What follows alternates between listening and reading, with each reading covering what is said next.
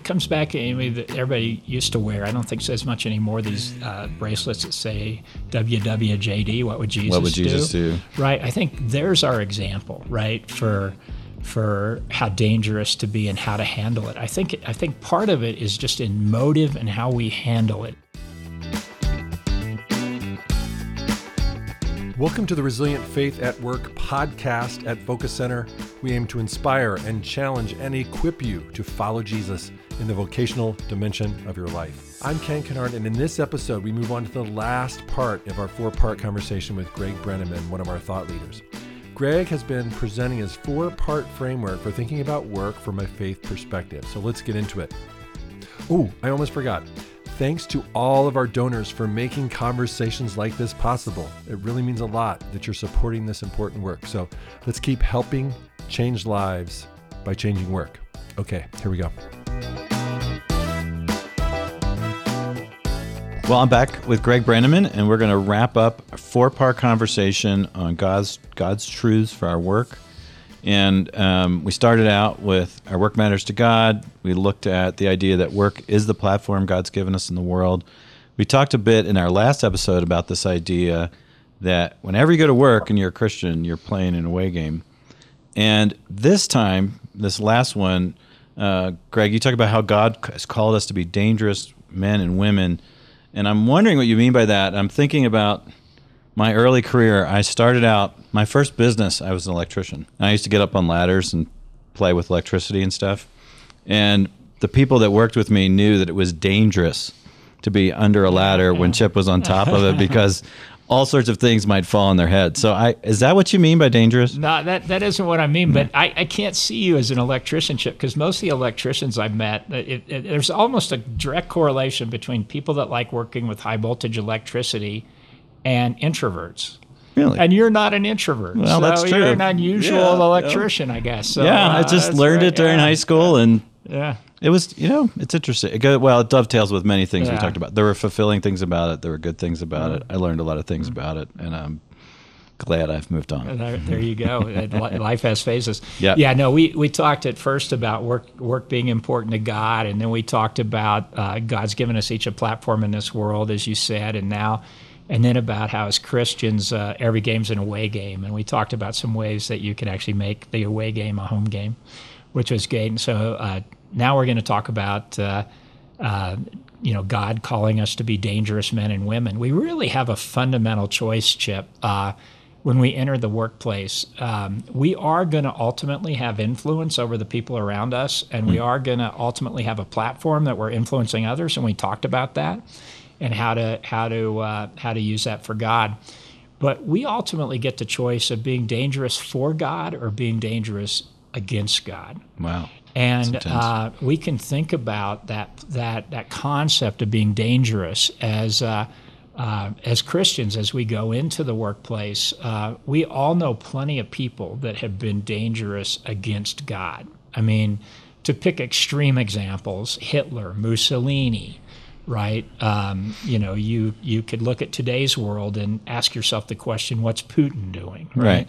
you know, out there. So And we could even zoom in, like the Yeah. toxic, egocentric yeah. boss that's just stepping on everybody to get ahead. I mean, that's a hundred percent. And there's great examples of you know companies that have melt melted down off of that or off of fraud or you know. Right. Uh, I guess uh, the, the the example that we'd use now is we're talking about this podcast. Elizabeth Holmes has just checked yesterday. yeah, just checked into prison in into your neck of the woods in into Texas. prison in uh, Bryan, Texas, and so uh, uh, we can all sort of go through examples of how your platform can be used for ill. for Yeah. ill, right? Yeah. So what we're talking is about being dangerous men and women uh, for God. Hmm. And I like turning to biblical examples of this. You talked about Joseph. That's one great example. Another great one is Caleb, right? I mean, Joshua and Caleb, when Moses came down with the uh, with the um, um, tablets and uh, basically said, "Hey, we're to go into Israel and we're to take that land, and God has given that to us." Um, of the tribes, ten of the twelve said, no way. You know, the enemy's too strong in there. There are giants in there. We're going to get our butt kicked, basically. Right. And A lot of Joshua, and, and Joshua and Caleb said, you know, uh, Caleb was the first to speak up. He he basically said, we can take that land. God has given it to us. We can take it. Joshua agreed with him. But uh, because the others didn't, uh, the uh, God let the Israelites wander around uh, uh, for 40 years. And uh, only 40 years later, they went into the promised land. They were getting ready to go into the promised land. And uh, Moses was not allowed to go in because of not obeying, uh, Right. basically. And uh, Joshua was going to lead them into the promised land. Uh, Joshua and Caleb are now about 80 years old, roughly. And um, Joshua thought Caleb was too old to take what was the hardest part of Israel, the biggest enemy. And Caleb stood up and said, I'm 80 years old and I'm just as capable as I've ever been. And God gave this to me as an assignment 40 years ago.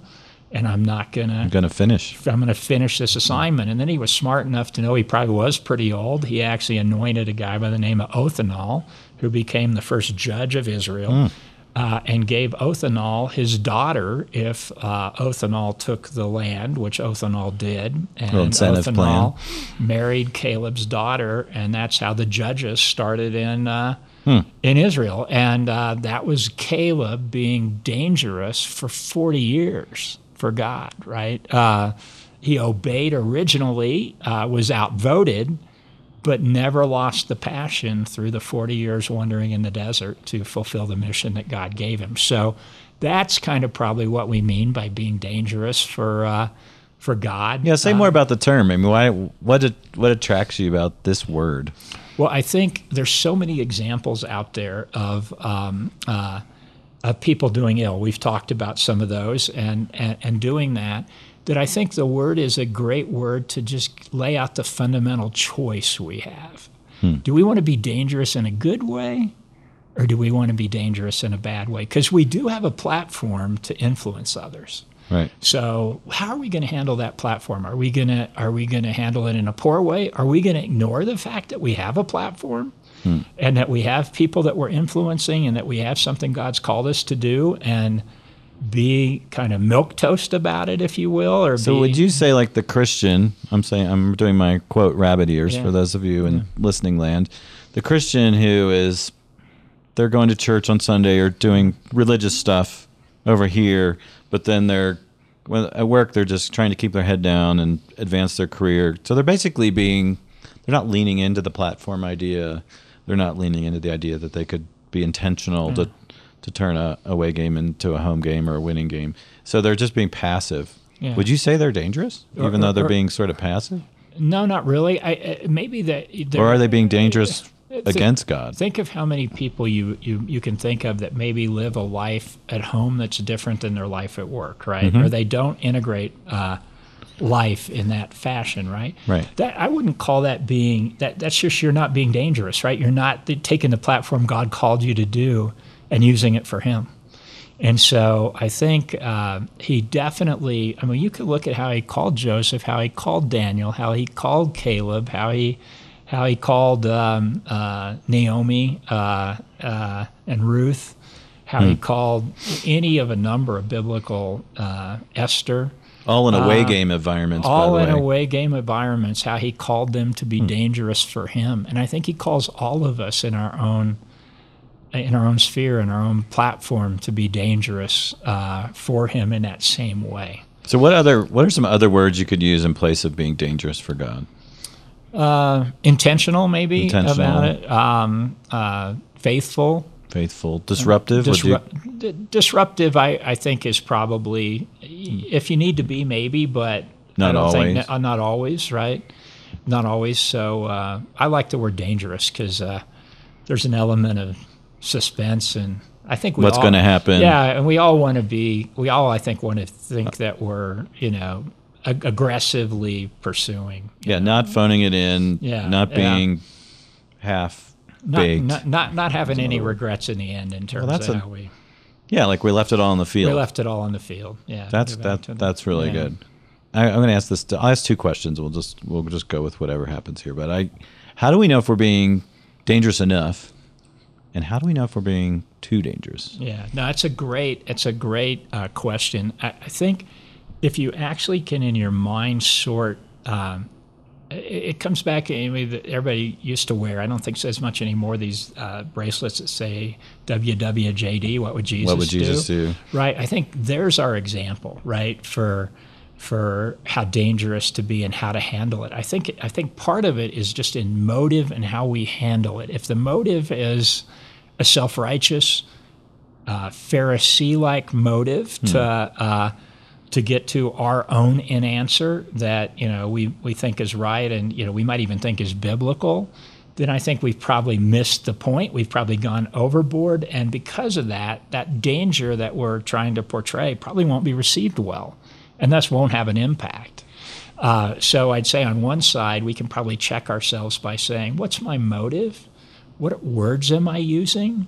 How am I handling myself? Am I doing it in a way where, as we talked about the last time, you know, we've had some dinners together and we built a relationship, relationship and some trust, trust, that yeah. to where I built some political capital or mm-hmm. some capital. And you take the word political, that's a bad word these days, but I built some capital up, human capital, relational capital, to relational yeah. capital to to to to actually uh, make my position known in a way that it'll be accepted. Hmm. That's probably the right level of danger. If I haven't built that human capital up, if I'm going overboard, if I'm you know uh, appearing to be a little bit, uh, you know, more Pharisee than than uh, real person or authentic in what I'm doing, uh, and I, I don't have that human capital. Um, uh, that's probably that's probably the too far, and the too little is actually easy to estimate because I think we all fall. Every one of us falls into that hmm. gap where it's just easier to say, "Oh, I don't really want to worry about it." I, you know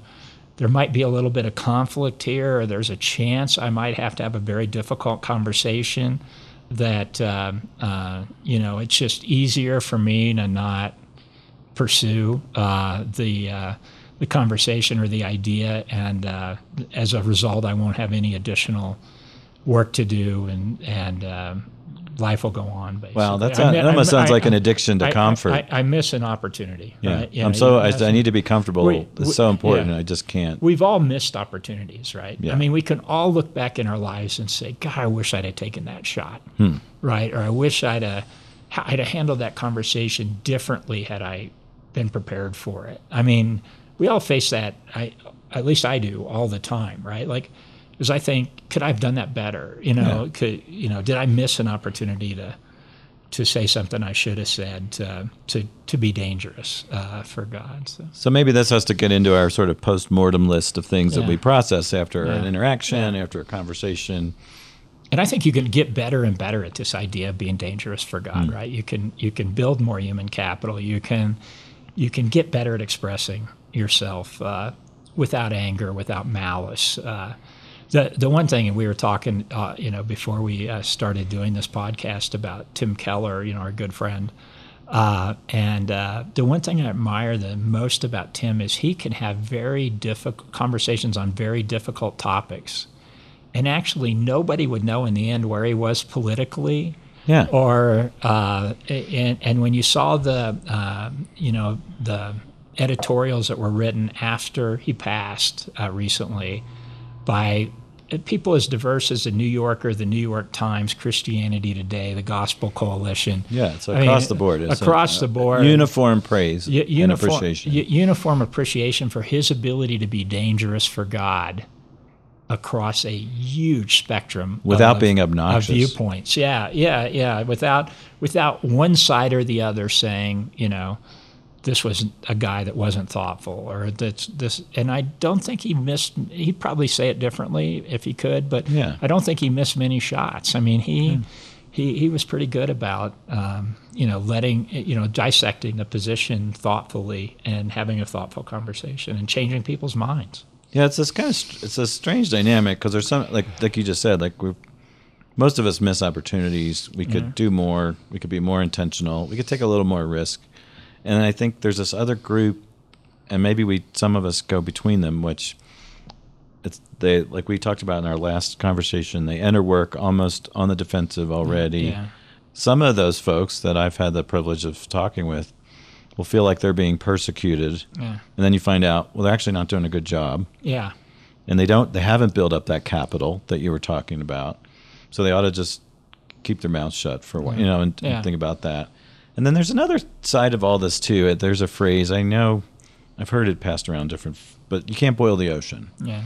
and people want to change everything in their company or everything, and you You can't got do that. pick, you got to pick your spots. Yeah, you gotta. Any any thoughts or not? What thoughts do you have about how do you do that? Like, Yeah. how do you know this is something I need to lean in on? This is something I need to I need to speak up. Well, I think I think uh, from what I've observed, there's um, it's about a ten to one relationship or something like that of people that are too aggressive to people that are not aggressive at all, right? So. I think it's much harder to sort of come. There's much fewer. There's many more people that could be a little bit more aggressive, right? Right. You know, in building that human capital. The two stuff. aggressive ones are the ones that get all the press. They- they're they- they're they- our subway w- preacher w- friends. and- Well, and, yeah. and they're also they're also um, like in the world they're the radical right and the radical left, Mm-hmm. right? There's not that many people in those categories, but boy are they noisy. They're loud. right? They're loud, right? Yeah. So so I you know I think that's. Uh, I think that's part of it. Um, the key to being a good director, one of the keys to being a good director on a board, right, Hmm. is not saying something about everything, right? It's saying, okay, I look at the board materials and I know what's happening in the company. I'm going to pick two or three things this board meeting, no more than that, because remember, there's probably 10 directors, right? Hmm. So everybody, if everybody has two things, is a lot of things, right? Still a lot. Yeah, Yeah. still a lot. Um, but I'm going to actually concentrate on the things where I think are the most important, where my comment could have the biggest impact, right? Uh, and um, uh, so that's really important, I think, in our work environment too. Uh, even another example of that is when I was at Harvard Business School, half your grade was on class participation. And um, so there were multiple strategies to participate in class, sure. right? And um, the people that tended to do the best and ended up being the Baker Scholars at the top of their class were the people that would pick those moments, not talk every class, but pick those moments where they could actually change the nature of the conversation. Um, that's what Tim Keller did so well in so many ways, uh, but they could really change it.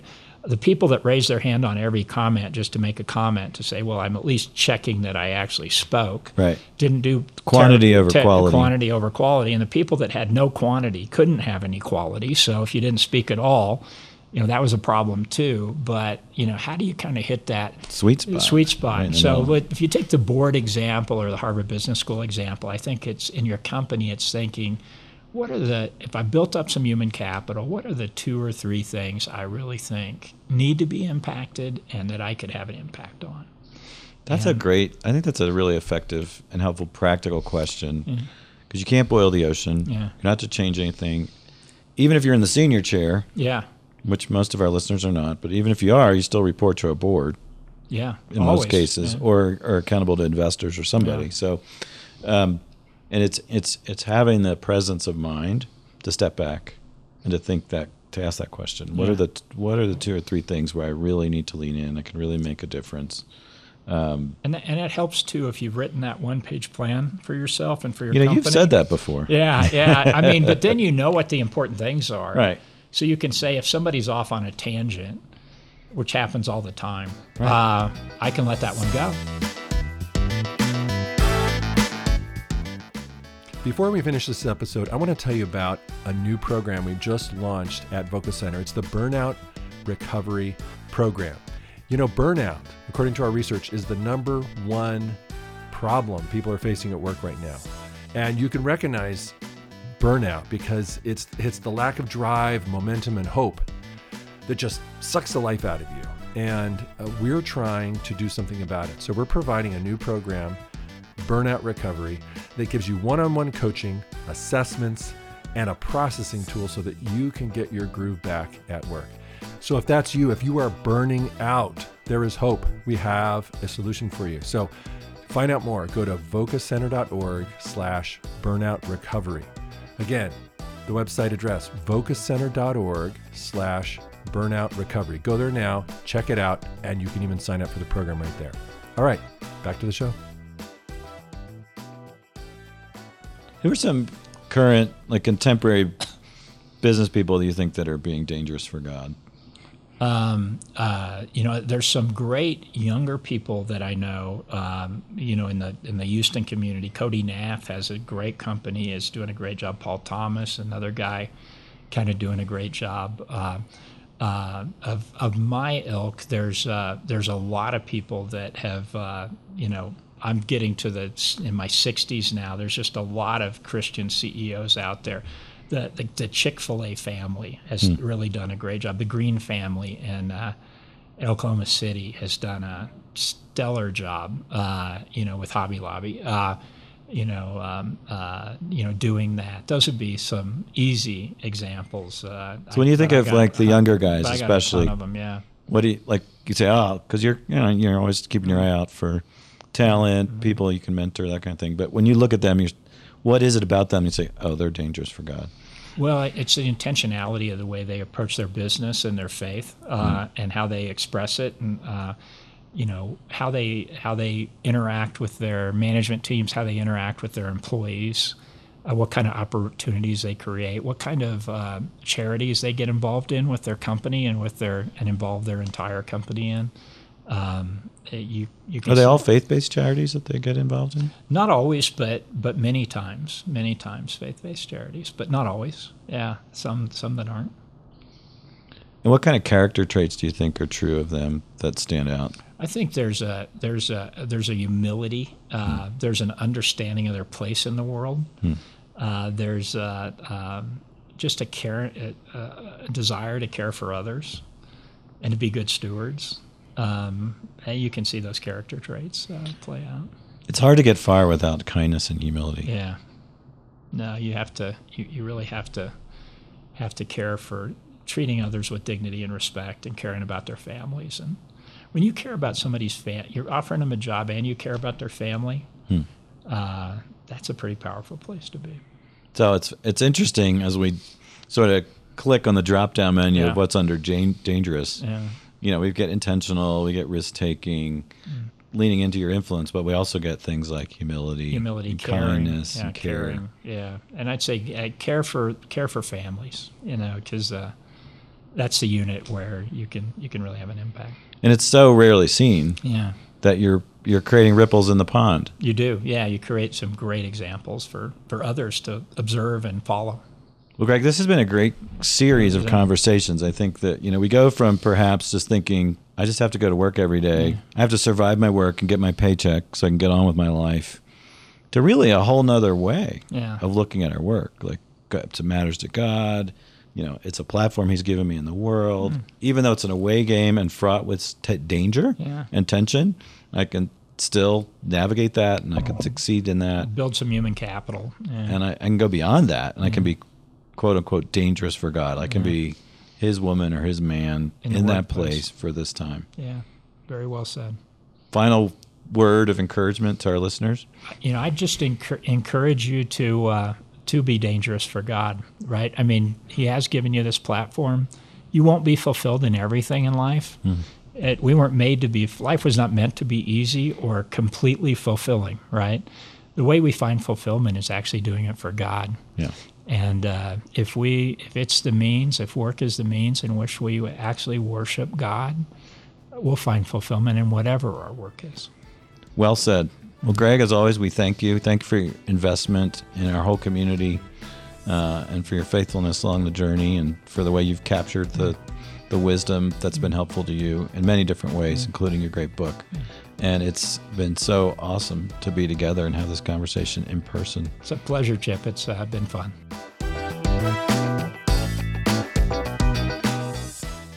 Hey, this is Ken Kennard. And before you leave, if you enjoyed the Resilient Faith at Work podcast, please rate and review this for us. This feedback really helps more listeners discover this content. And don't forget to subscribe so you ensure you'll never miss a new episode. We'll see you next time on the Voca podcast where we help you build resilient faith at work.